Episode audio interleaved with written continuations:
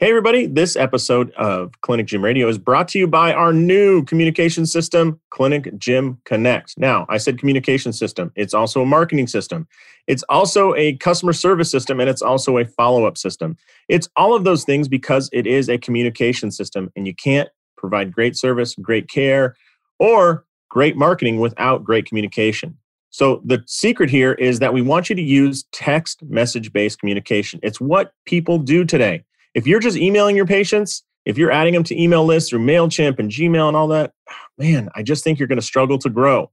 But we have some solutions built into our system that will help you grow and make this year the best year you've ever had in clinic and hopefully in your gym. So check out clinicgymconnect.com. Again, that's clinicgymconnect.com. Hey, welcome to Clinic Gym Radio. I'm your host, Dr. Josh Satterley, and I have spent the last 12 years trying to find the perfect model of musculoskeletal healthcare. And I think I found it. I think it's combining chiropractic care with excellent rehab skills and then transitioning those patients into an exercise program at a gym where there's great communication between you and the people running the gym. We call that the clinic gym hybrid model.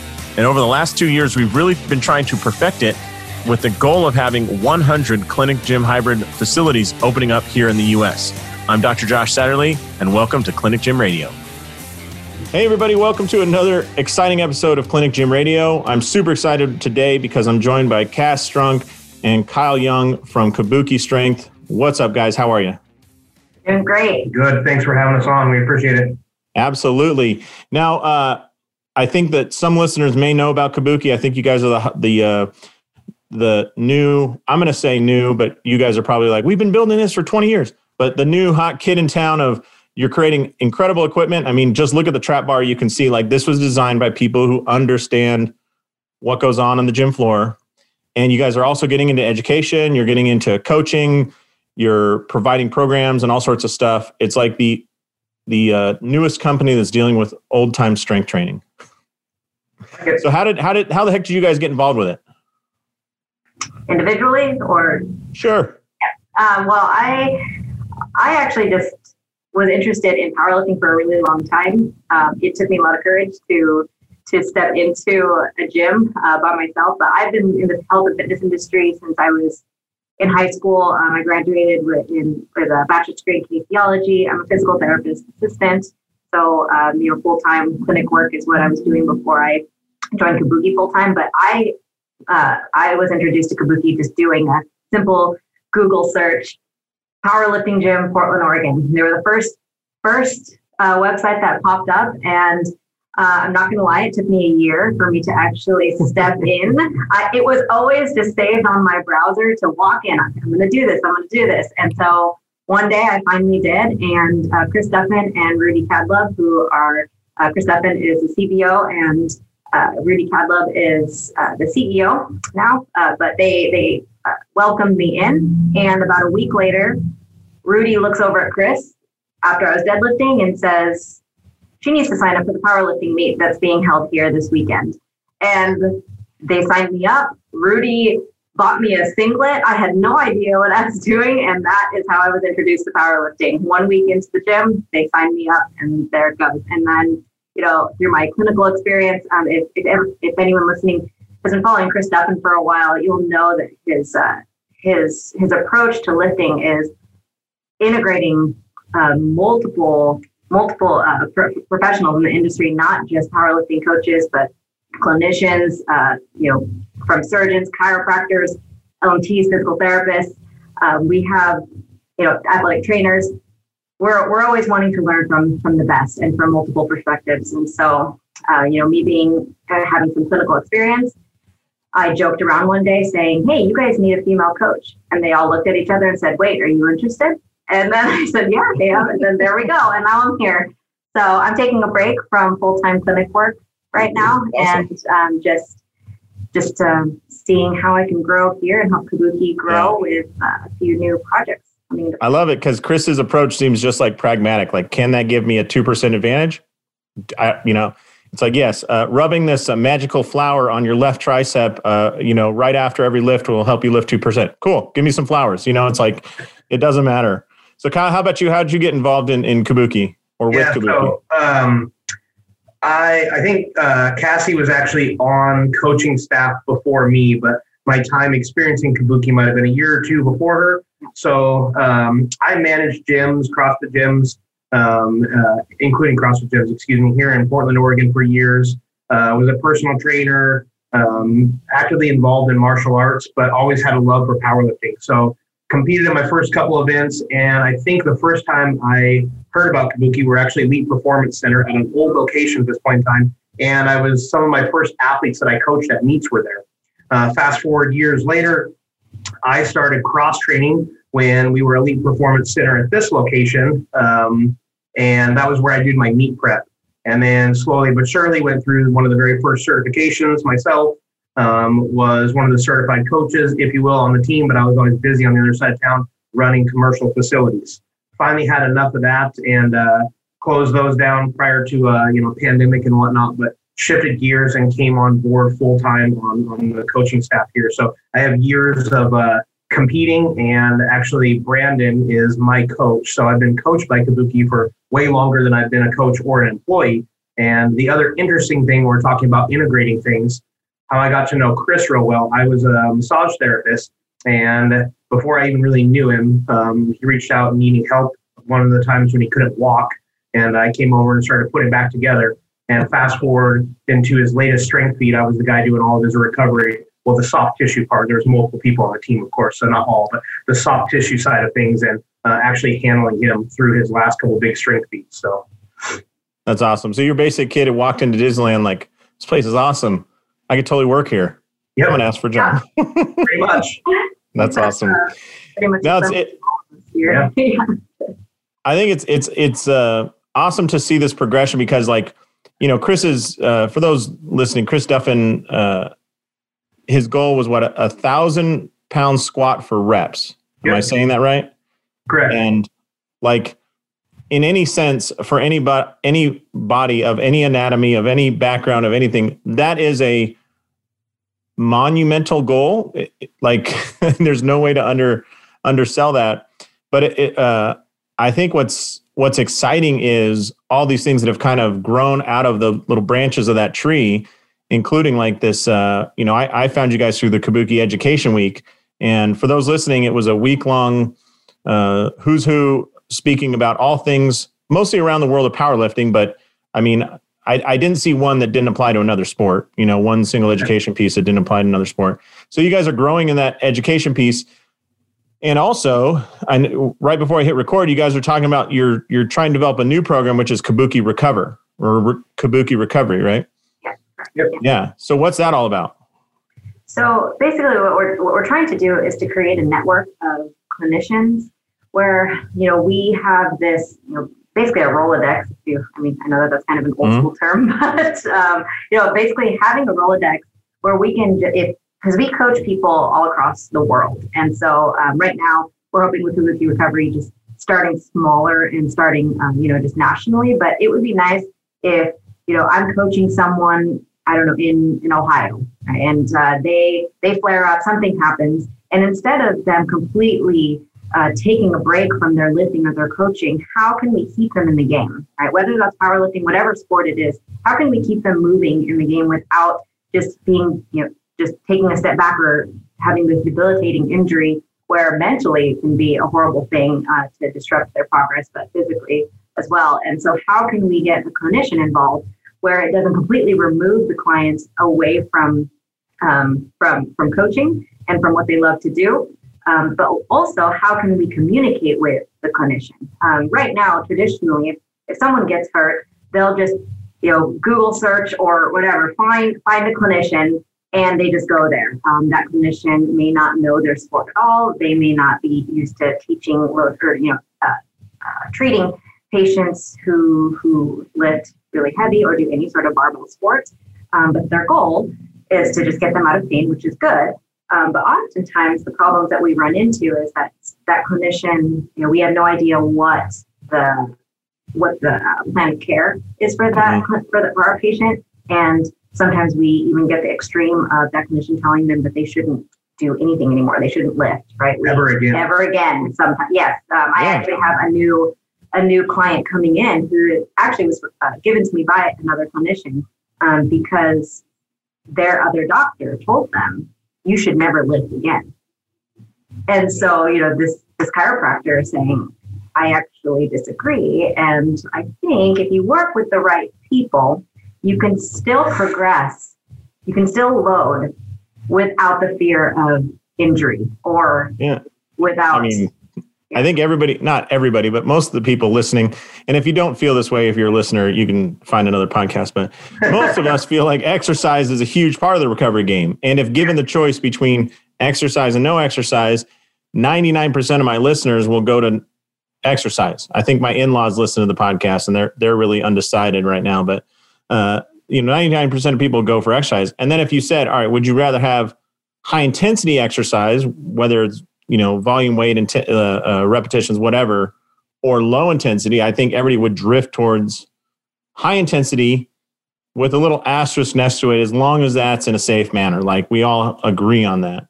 Right. But it sounds like what you guys as coaches are if you if i gave you a magic wand you would say i would love to have a bunch of gling chiros and pts that gling talk to me and gling help my clients like actually keep lifting yeah. and push uh, like essentially allowing them to push as hard as they want as long as we don't regress in our injury right so literally if if somebody could squat with the you know 400 pounds on their back and that did not bother their back like do it and let's just be safe to not flare things up um, what's interesting is uh, what i would love to cover on this is how does that fall apart for you guys? I mean, sure, you do get these backwards people and like oh, this old school mentality of oh, take uh, four to six weeks off and uh, you know Advil and hope for the best. Like, not not. I started the podcast because I want to talk to interesting people, but my personal experience in college, I jacked up my back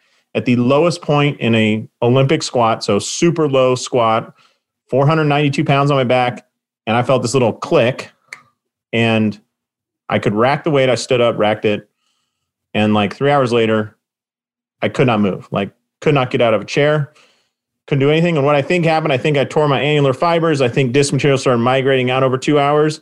And when it had migrated all the way out, couldn't move. And I spent the next 30 days being the most consistent ice bather in my training room, the most consistent e stimmer in my training, the most consistent ultrasounder in my, I mean, I was showing up on time. I was showing up twice a day when I could. And at the end of 30 days, I had no pain. And I had absolutely zero thought that I could go back under a bar with anything, with 135 pounds, like nothing. And I was just like, this can't be it. Like I've been as good as you could be. This cannot be what we're looking at. Anyways, so I'm getting all emotional because I that just drove me nuts. And that's what drove me to be a chiropractor is like, you got to do more. Like this rub and ice and shit. It's like, it's for the birds, man. 100%. Yeah. 100%. And that's the, that's, that's always the hard part, even when we, when we do have uh, uh, athletes who flare up or whatever, they, they try to already start backpedaling or they already start backing away saying, you know, oh, I need to take a month off because something is flaring up. And, you know, we're always trying to encourage our athletes that it's not an all or nothing approach is and that you know coaches clinicians we can all be plugged in to their journey depending on where they're at. We want to meet them with where they're at and then being able to uh, adapt and mold the program to to just to just progress from, from there. So uh, rather than just saying, "Oh, okay, you something something bothered you, we must stop. We better stop. It, it's it must be bad." Right. so we want to we want to stay away from uh, yeah. you know, progressing it, as much as possible. We don't need to treat this training as like a light switch, right? It's either turned right. on or it's off. It's like no, we can there are times we're going to be training at 100%, and other times 84% is as good as we can do today, but we'll take it. I want right. not have that day. And not to take too much of a, a, side road, but before we really get into the nuts and bolts of you know communication and other things, I think it's really important.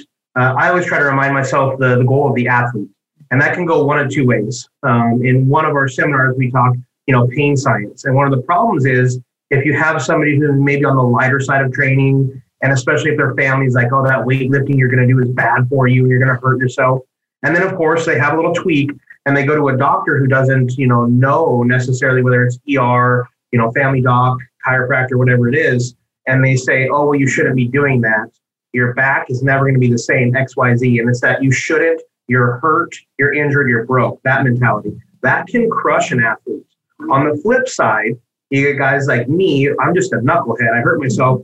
I'm like, how quick can I pick up massive amounts of weight? Like, I'm going to listen to my team, but I'm also going to push faster.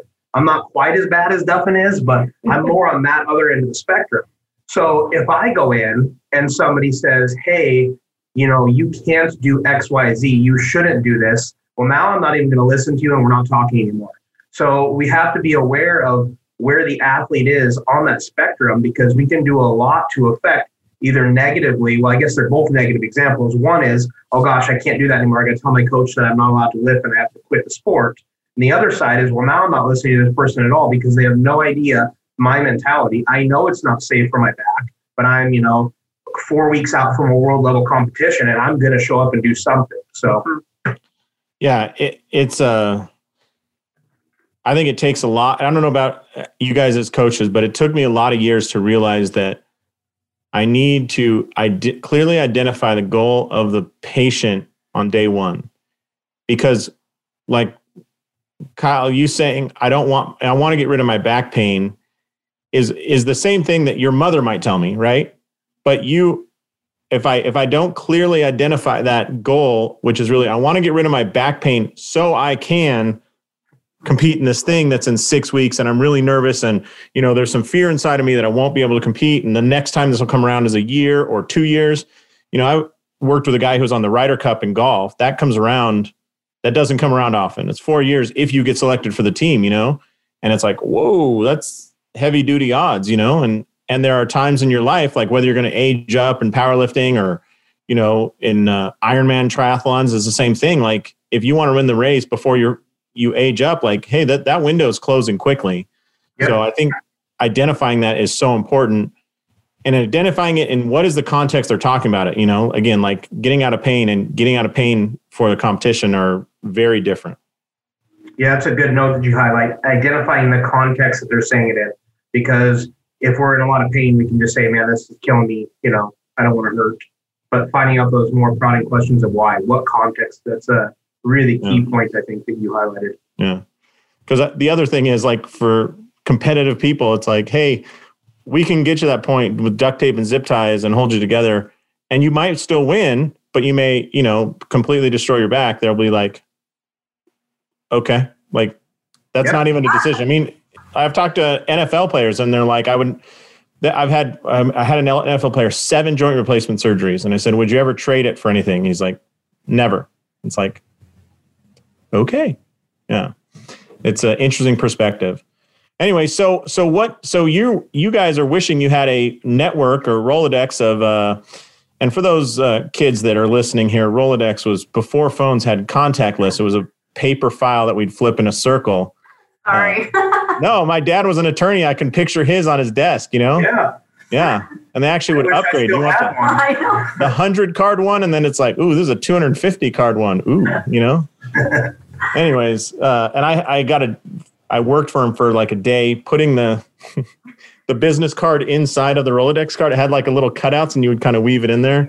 Yep. Anyways, super, yeah. super exciting stuff. But you guys wish you had a, a network of people where you could call and say, hey, I have this athlete in Columbus, Ohio, who uh, is telling me he tweaked his back at the gym.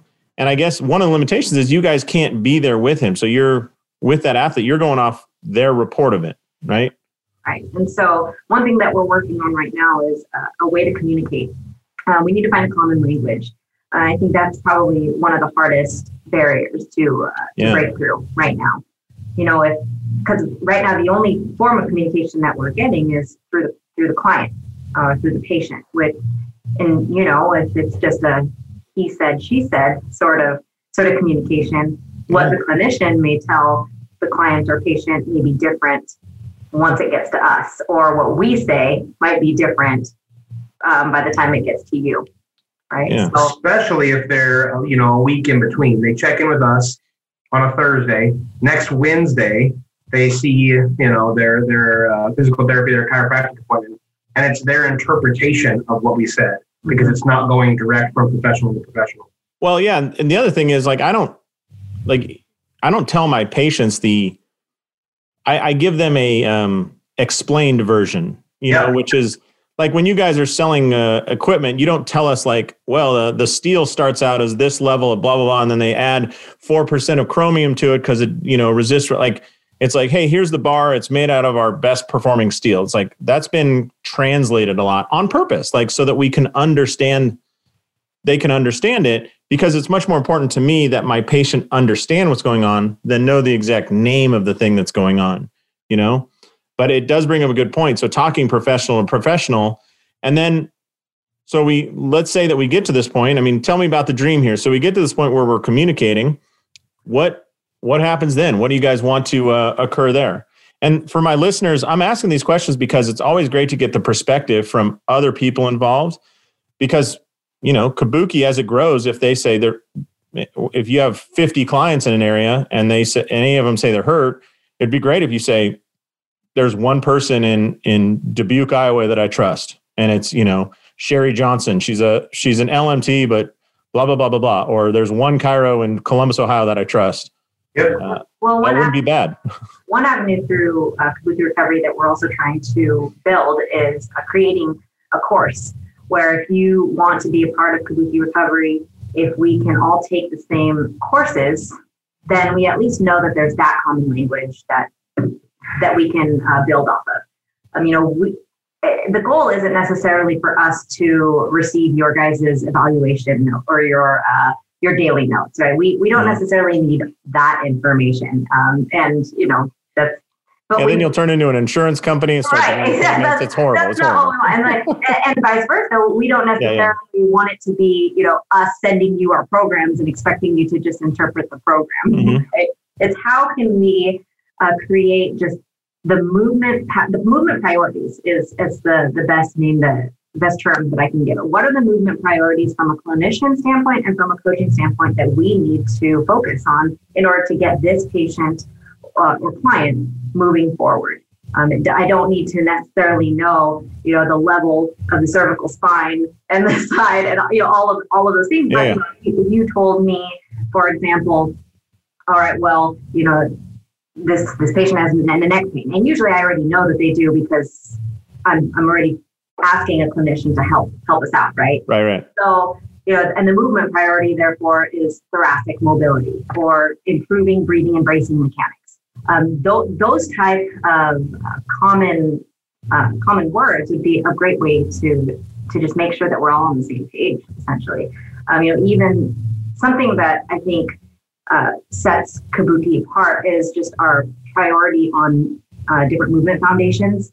You know, we we are assessing breathing mechanics and bracing mechanics and things that are happening at the foot with every single one of our clients, and we we want to make sure that that is um, that that's set. They that they understand that the client knows why we focus so much on breathing. Yeah, they're mm-hmm. expecting mm-hmm. to come in and, and, lift heavy weight, and then all of a sudden we're telling them, well, you have to lay on your back and learn how to use your diaphragm. A lot of times they're just like, what? and you know, even me coming from a clinical side, you know, I know a lot of clinicians that uh, teach breathing and bracing differently than I do. And you know, you add load to that, and it completely changes everything. So it's it's you know we want to be able to it's it's trust, right? I want the clinician to be able to trust me, knowing that if you say, hey, their movement or their breathing patterns are are uh, you know disrupting their ability to create intra-abdominal pressure and, and bracing, or they're you know they have flexion tolerance, and you tell me we want the clinicians to be able to trust the coaches that we know what you're talking about without necessarily going on the ins and outs of what the diagnosis is or like you know i i don't necessarily have to you know, yeah, I, I don't know what any of my other listeners are thinking right now, but I got to say, uh, take this as spirit which is intended. I'm in love with both of you. I mean, if you're thinking about IAP and flexion intolerance as strength coaches for powerlifting, like we we can uh, you know we can hold arms and and uh, and gallop through flowering fields together because like we are so close to. I mean, just using like you're you're right. The same pre, the same language goes so far in understanding. Like uh, you know, hey, I for whatever reason this this person's spine just doesn't like flexion in their lumbar spine. Per you know, uh, do whatever you want. Like Kyle's at is you know is LMT like, hey, you have your tricks for that. I'm a chiropractor. I want to adjust it, you know, adjust them for that. Like, uh, but but we can all agree that in training that that's an area we need to keep a careful eye on, right?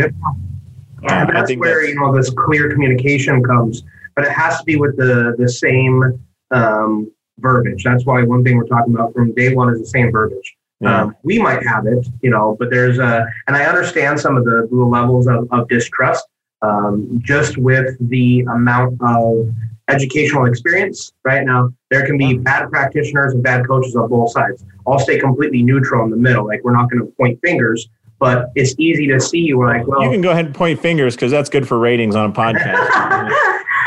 but if you have, you know, somebody that can take a weekend course and become a trainer, um, somebody with years and years of schooling, it's going to be really hard for them, no matter how knowledgeable this person is, it's going to be hard for them to put trust in that person. Now, if they're talking the same talk and the same lingo right away, we're like, oh wow, this this young trainer knows their stuff. This is pretty cool. Mm-hmm. And then if we can make goals that are the same and have some professional boundaries where this person's going to trust this aspect and this person's going to trust this aspect, we're not stepping each other's toes because we know what our job is. But back to what you said, we know what the client's goals are within the parameters of what the client is saying. Then we can really work together as a unit. Because right now, as we all know, there's too much of you know either silence or um, you know pointing fingers and not working together as a unit. Mm-hmm. Right. Which you know I'll tell you, like the most successful clients I I can think of the five most successful clients that financially were absolute home runs. Uh, all had one thing in common. On the front end, we did a meeting. So they're all golfers. We did a meeting with me as the chiro, their swing coach, them as the athlete, their club fitter or you know whoever was getting them uh, fit for clubs and balls and equipment and everything and then usually their strength coach and sometimes even a, a, for a couple of them massage therapists if they were getting massage once a week and i mean i, I can remember the we had five people around uh, a, in a round table and after that for those listening that are like oh, i don't know if i can coordinate that once that person feels like they're number one and they're looking at everybody going god every single person is here committed to get me better the barrier to asking for payment like drops off the face of the earth. I mean, as, if they have the money, they're going to spend it because they're like, this is what I want. I mean, you take Chris, for example, like you get, well, that dude has like 86 people on his team, but 86 faces facing him. And if he also has the money, it's like, hey, this is what I want. Okay. Like, I think that ne- you need, you know, two and a half massages every month. Cool. Book it. Like, regardless of cost. Uh, you need this exact protein shake. Cool. Make it. I don't care what the supplier is. You know, it's like I don't need a coupon at the the nutrition center. And I think that a lot of times young young clinicians think that they're the hot one and that they're the only one, but the sense of that room of when you're all about performance, it's so incredible for business and also it makes everybody on the team feel great. Yeah. I don't think I've ever had a client tell me that they didn't want to go to a clinician when I recommended it because mm-hmm. you know, oftentimes we actually get clients coming to us saying that, oh, I need to get out of pain when we know that that's not necessarily our scope of practice, right? So, but we know that we can probably, you know, modify their exercises or their programs and that might help them get out of pain from an indirect standpoint. But sometimes we know that it needs to be a clinician that is addressing their issues. And when when we I think that there's this fear of saying, I don't know the answer. 100%. And I actually love being able to tell my clients, you know, I'm going to be honest with you. That's either out of my scope or I don't know that answer. But guess what? I have someone for you. And it's just like that. They're like, oh, great, perfect. And all of a sudden they have this team and they feel that trust, they feel that support. And I think that's important, not just from, you know, an athlete who may not have pain, but especially someone who has had multiple bad experiences, uh, has tried multiple different ways of, of training, but no matter what, they always get beat up or they, they, you know, maybe they're seeing a clinician every single week for the past, you know, I don't know, few months or, you know, they're seeing the same, you know, going in for their, their monthly or monthly checkup and then yet they still flare up they still have the same chronic issues. But you know they it's it's refreshing i think to the client when here we are saying I don't have all the answers, but I'm going to create a team of people who will all help you do so. I mean, yeah, it's. I mean, it, it's funny. Everybody uh, who performs at a high level, NBA, NFL, NHL, like they all develop that, uh, like along the way. They don't come to it as like, "Hey, this is a stupid idea. I'm going to do this." They it just kind of develops, and you realize in the end they have a whole team that needs to work together. And so it, you know, it just tells you that that many hits of that program make the most sense. Make the most sense. So I got a question for you guys. I want you to mull on this. I'm going to do my little uh, live read real quick, but here's the question: What do you do? How do you balance? I'll ask it this way: How do you balance staying in your lane and also helping your client when you realize that the other side is not performing to your desires? i am trying to be kind on how I say that. Uh, so let me do my live read real quick, and we'll cover this when I get back. So uh, we're talking about communication day. Communication is the most important thing you do with your clients, whether it's for marketing purposes, for patient care, to give them a wow experience, whatever it is. Communicating is so tough, and so many people communicate through email, which unfortunately is just wrought with problems. Most people have multiple email addresses. They get hundreds of emails a day and don't have time to look through everything. Now, how do most people communicate now? It's through text messaging. So use text messaging to communicate with your patients and your clients and your gym and your clinic. And the best tool for that is Clinic Gym Connect. Check out clinicgymconnect.com and you can see options for communicating the way that your clients do, which is through text messaging. Our app allows you to assign conversations to different people on the team.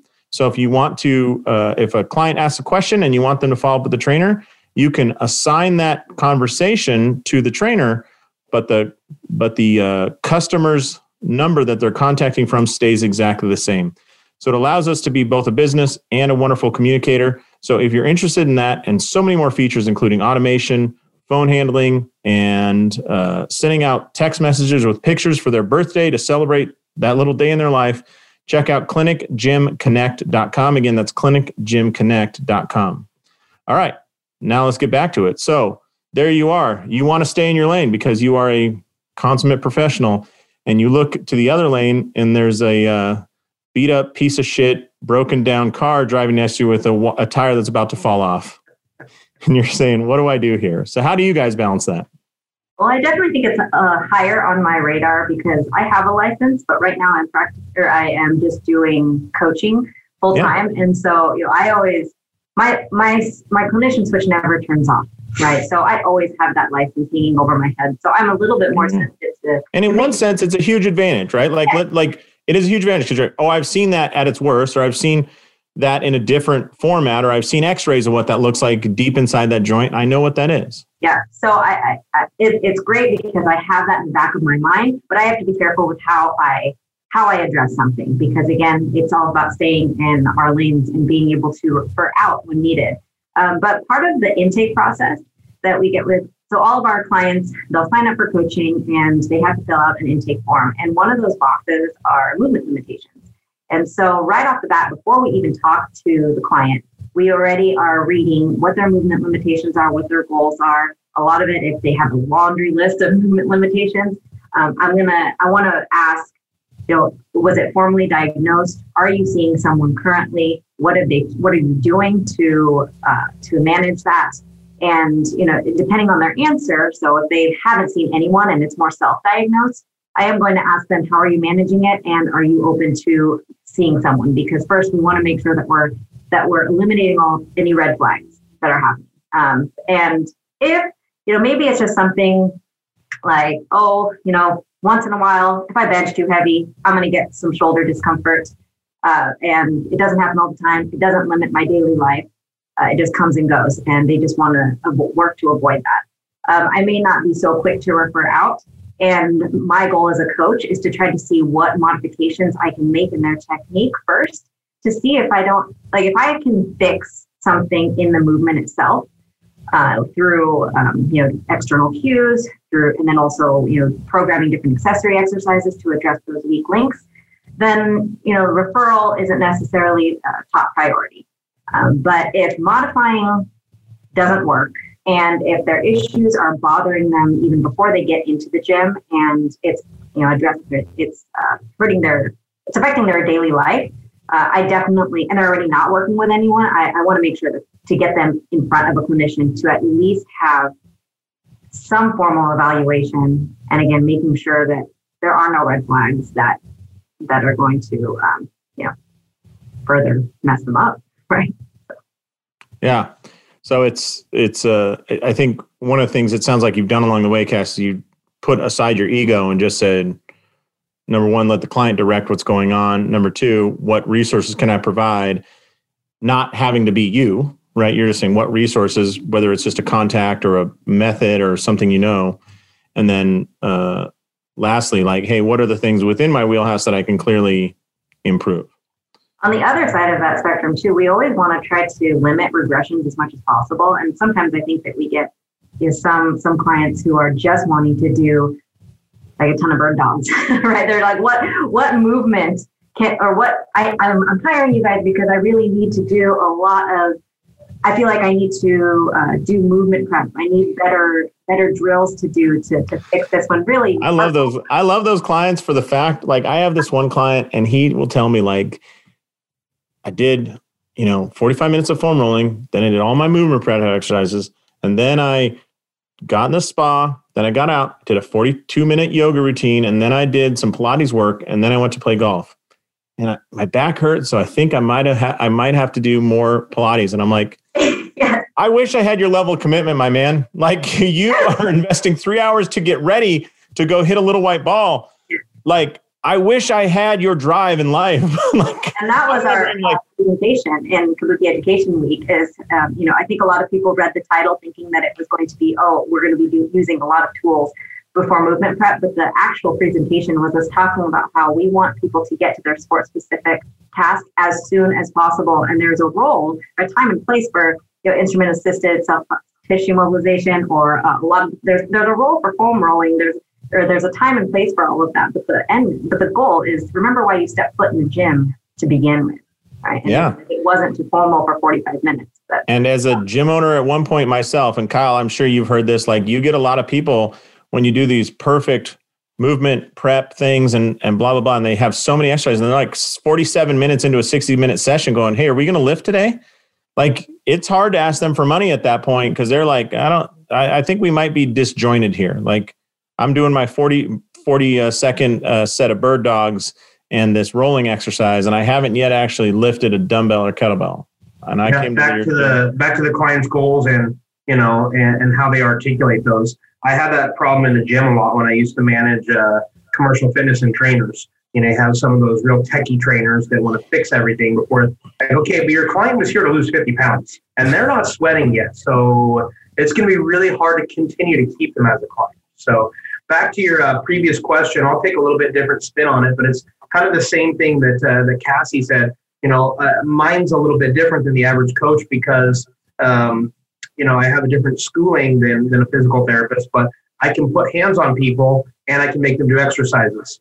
So when it's like eighty five percent of the game, right there. right. Um, so I'm always looking at it from that that tissue perspective and the movement perspective. But if if uh, somebody is working with a clinician that's you know maybe not getting the best results and the wheels are still falling off the bus, or the ones that I think are even harder is you know somebody says, well, I've worked with you know um, you know I've seen all these physical therapists, these clinicians before, and they told me I can't do X, Y, Z. But they hear what they're saying. I'm like, okay, but you've been in pain for ten years, so what they told you is not helping. And then they're like, well, so I'm going to go get see the surgeon. And that's where I like the hands-on approach. I'm like, okay, well, I hear you about your carpal tunnel and your nerve pain. Let's just let's talk about this logically first. Let me touch you in a couple spots and see if we can reduce pain, inflammation, all stuff goes away. Why are you going to go get cut? Right? I'm going to propose the question back to them by showing them a different way. But if they're dead set on it, I go back to being super confident and change what I can.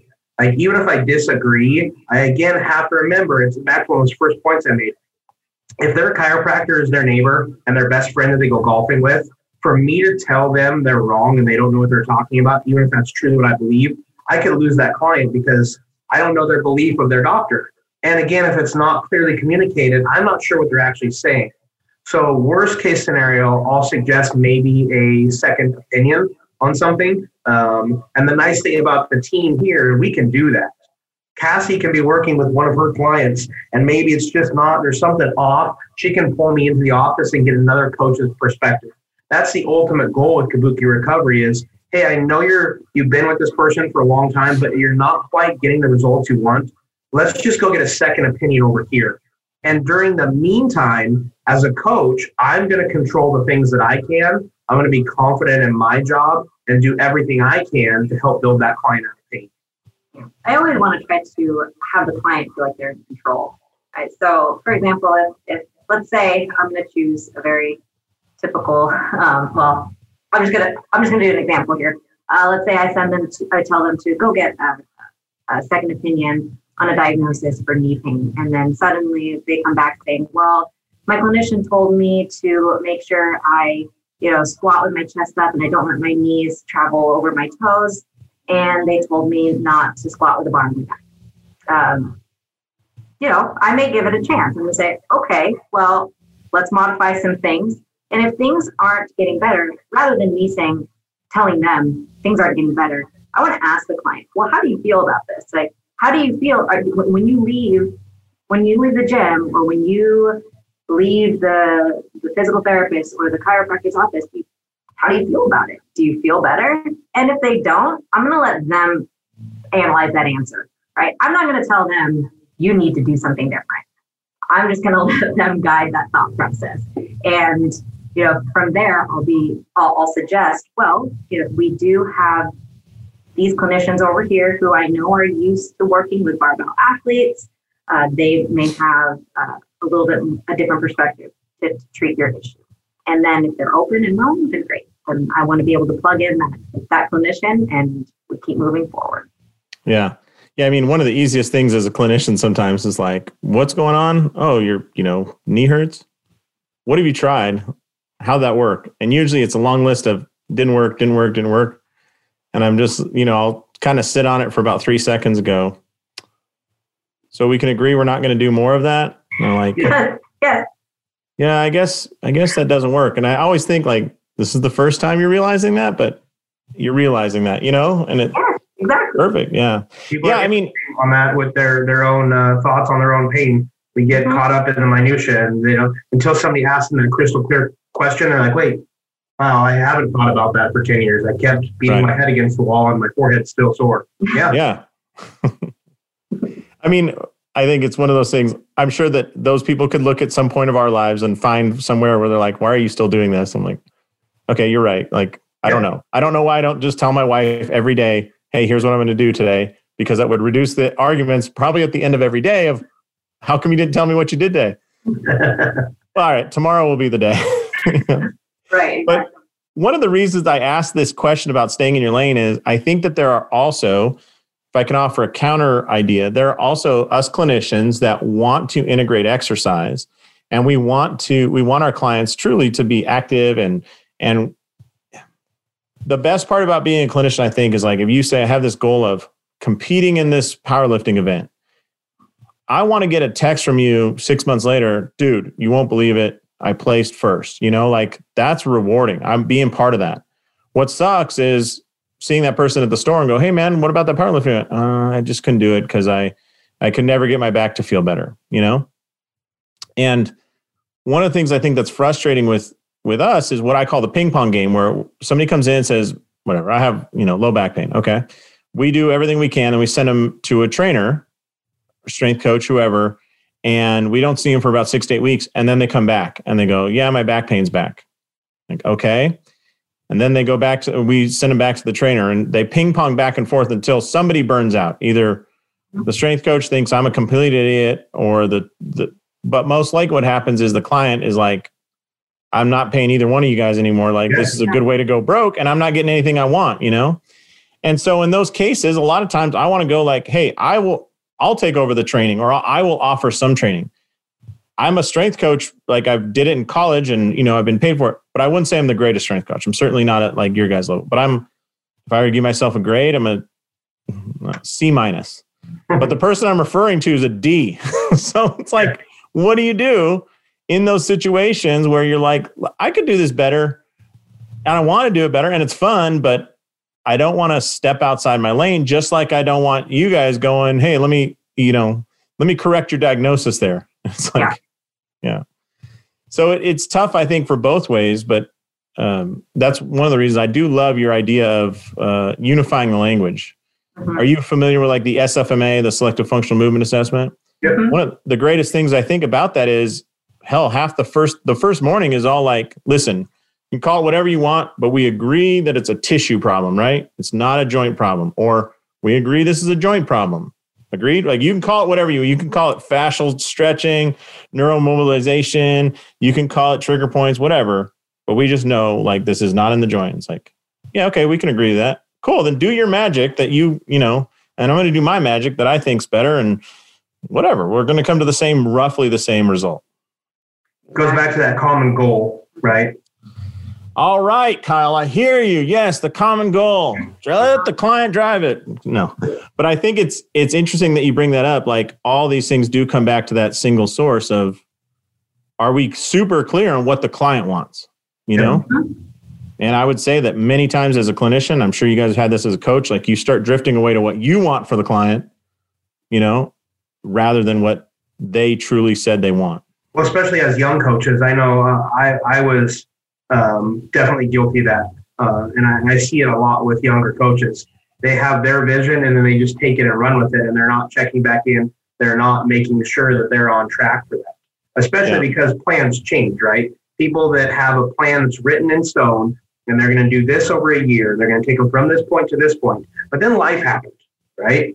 They missed some workouts, the family was sick, and these times they were locked down and didn't have access to gym equipment the mm-hmm. plan has to change.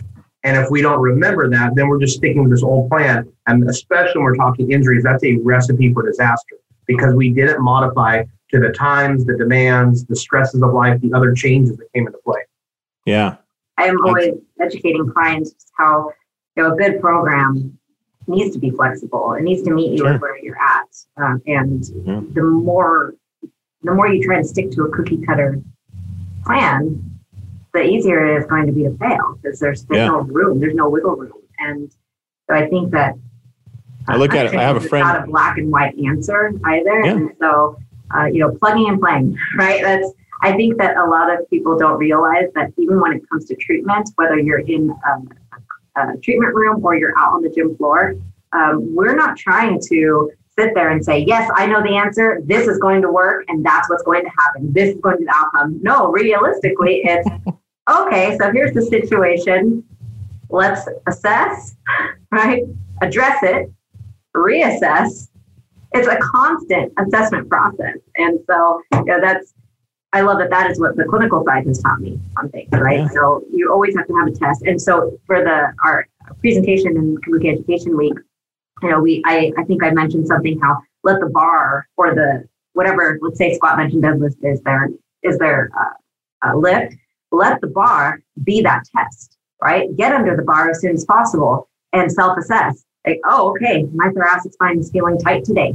Maybe I should go do something about that instead of just, you know, I'm going to roll out for 20 minutes because I know that thoracic mobility is a good thing. I don't really know if it applies to me, but I'm just going to try it. Right? And so, always trying to just have that constant self assessment and then also having the coaches lens of assessing, and we just have to plug and play and just see what we can modify, what works, what doesn't, and understand that it's not going to be the same throughout your entire spectrum, your entire journey of, of coaching. Right, what worked five years ago may not work now. Right, what worked three weeks ago might not work now, and it's um, you know, always trying to to just see what works and, and yeah i think it's i have a friend that owns a restaurant and he's an amazing chef and, you know, he one time told me, and it was struck when you were saying this, he said, like, he'll plan a menu. And then he said, then the produce will come in, and I'll realize, well, we can't do can't do watermelon salad because those watermelons are just horrible, you know. And he has these great menu items, but he has to also adapt to what's in season, what's available, what, and even if it's like, hey, that I can get you whatever bib lettuce, but it's not the best you've ever seen. He has to adapt, and I think you bring up a good point. He has to do that every night literally every night he gets a shipment of produce, he's reassessing. And sometimes we get lazy with our our patients, you know. I mean, and it's so funny when you're saying like you assess. It's so funny when you I don't know if you guys play this game. Sometimes you'll see that person, you'll bet on what it is, like, oh, I know what this is. This is a thoracic spine issue. And then you do the assessment like, all right, wasn't expecting that. Your T spine's perfectly clear. Damn it. Yeah. Now I actually have to think. But it also is kind of an adventure in doing that as well. I remember as a student, as a clinician, trying to uh, have a plan before the patient comes in. And then you hear their subjective, and then you don't ever look at that plan again. You're like, oh, I had this plan. I then I heard what they had to say for the day, and then I watched them move. That plan went to the I, trash can. Yeah, I don't even know what was on that yeah. plan. And well, thank God you do that because some people just stick to the plan even in the face of that conflicting information. So I see that a lot again in the, the strength coaching world. And I think some of that can be due to lack of education or, you know, they're so set in their ways. I see that a lot with younger strength coaches that haven't experienced a lot. Um, and I'm not saying we shouldn't have our skill set and specialize because I think we should, but um, coaches that really go out and learn and utilize different tools, it would be like, you know, for us, you know, we have the Duffalo bar, we have the transformer for a very basic example. A lot of people just want to squat with a straight bar on their back. And we're like, wait, wait, wait, we have a toolbox. The squat's not bad. The tool you're using is wrong. We don't have to reinvent the wheel here. But so many people, all they've ever used is a straight bar in this random example. They're just going to beat their client over the head with a straight bar instead of simply using the same pattern, but a different tool for that pattern. Yeah. Yeah, there's a great trainer. Uh, I don't know if you guys ever follow Ben Bruno on Instagram, but super smart trainer and uh, also incredibly funny, which is always a great combo. and you know, he loves landmine presses and landmine exercises, right? Like, but he says the problem is, especially in he works with it's heartbreaking. He works with a lot of females in Hollywood, like these incredibly good-looking uh, uh, women. But one thing about them is they have smaller hands, and so that huge, you know, round pipe at the end of a of a barbell, he's like, it's too hard for him. So he has a tool that slides on and necks it down to an easier to grip thing. But just like looking at that end user and saying, what do I need to do here to maybe make the tool a little bit easier? We're not talking about crazy changes here, but just a little right. bit easier. Or like, hey, this bar's been straight. Why is it straight? I don't know. Just that's how they've always been. Yep. What if we put a little camber in it? I don't know. Let's try it. And it's like exactly. Yeah, it's like how come it takes this long to figure these things out? Like, how come that bar wasn't bent? You know, like whatever 70 years ago with the the strongman and you know uh, right. the old you know what's his name uh oh man what's that book? Oh god. Trying to remember the man the mighty inch or whatever. The mighty atom. I can't remember that. It's a old strength book like you only you get through IronMind or something. Anyways um dusting off some old things like in my my rolodex of ideas so uh, well, guys, we're up against the clock, and I do. This has been awesome. I feel like uh, we could keep going down this path, but let's do this. For those clinicians listening, I'm going to keep this specific. I always ask for follow, but for those clinicians listening that truly are like, hey, I want to be the person, or I want to be a great resource to you guys as Kabuki, to you guys who are coaching, you know, virtually coaching clients all around the world. How can they kind of get involved, or what, like, what's the first step they should do, and what should they definitely check out? Well, it's a great time to jump in because all of the work that Cass is putting in behind the scenes to make this happen.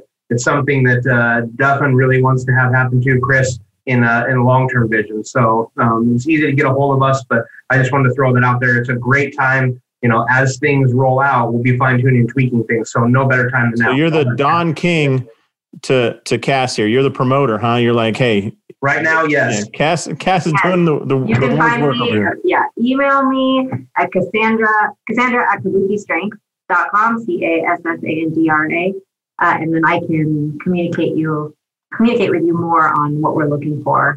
Uh, you know, and as a rough roadmap, it looks like there will be education, mm-hmm. like we talked about, break down those language barriers, and then there will be a network of, hey, you know, we have this person who's got these licenses in this area. We want you to go to them. And then probably some communication from coaches along the way. Yeah. Always great time to get in too. when uh, you know, we're building that network, be the, the, the first people on that network. Yeah. So my email is super simple. It's kyle at kabukistrength.com. But you can always find both of us on the website if you click through and see the mm-hmm. coaches. Um, multiple ways to contact us. Yeah. And I would hate to end this with if you haven't heard of Kabuki Strength, and if you're interested at all in strength training or whatever, I think some of the tools you guys have come up with, like I'll, I'll say the trap bar, the Duffalo bar, like the they're just a great new method of thinking pragmatically about lifting. Like I could lift so much more if only it were the trap bar. I could probably get another set if I could just load this thing faster. You know, like that's yeah. a big thing. Or I wish I have small. Uh, so for me, like I always hated when you we worked with golfers, like these collegiate female golfers. They're usually tiny. They're five foot four. They look like uh, they're they're one of those like squirrel suit wings when they're on a normal trap bar. The the handles are just so wide, and you're like, oh man, I wish there was a narrow. They could take a more narrow approach, and it's like, yeah, we solved that too, and it, it's just awesome. Yeah, well, I'm 4'11. And so um, if you look at our website, they actually use me and Chris to compare that look, nice. here's here's someone who's 4'11, 100 pounds, and she's lifting using the same yeah. implement as someone like Christoph, and, and yeah. we're going to make it work. Same implement, right. different handle, yep. different bracket, yeah. easy stuff. But it, it, it makes sense if you're if you're truly listening to your end client and you truly are running into these problems. Like I'm, the only the only downside of these tools is I just sit there and I think, why the hell did it take this long? like, why yeah. did it take till twenty, whatever, eighteen to develop these? So, well, I don't know. Chris, uh, Chris threw it out there. Thanks for you know the the confidence and the the plug on that. But really, you know, I I'm I, I'm a pretty confident guy, but I try not to be too you know braggadocious with our company. But there's really no other company out there who's growing at the rate we are with education, specialty equipment, um, you know, and coaching. And one of the reasons why is because again, we're looking at it. We don't need to reinvent the wheel. Why are we trying to? We're not trying to just sell straight bars. There's there's plenty of people selling a regular barbell and can compete on better bar, less bar, better price, all that. How are we going to help the people move? Because there's way mm-hmm. more people that lift weights. We're talking golfers, fighters, you know, all kinds of different athletes. There's really not that many people that actually power lift compared to all the other sports. So if we can help these people, now we're also doing better as coaches. But then again, um, we're not sending them to you as beat up. They're not as broken. So, yeah, I love it. All right, guys. Well, this has been awesome. I really appreciate the time. Once again, Kyle Young and Cassandra Strunk down at Kabuki Strength. Email them, check out their website. Um, I'm really excited about what the next five years hold too, because launching this recovery program in line with all this other education and the tools to do it is it's uh yeah, it's it's the new uh, human body space race. This is yep. super cool. So big game changer. Thank you. Yeah. Thank well, you thank you guys for the time. And like I always say, go out there, maximize your license, and live the life you dream of. Thanks, guys. See ya. Hey, thanks so much for listening to this episode of Clinic Gym Radio. As always, this episode was brought to you by ClinicGymConnect.com. What is Clinic Gym Connect? Well, it is a communication software that allows you to connect with your clients, communicate, market to them, follow up, provide amazing service, and help them fall in love with you even more than they already do. So if you are interested in all those things and people falling in love with you, you should probably check out clinicgymconnect.com. Once again, that's clinicgymconnect.com.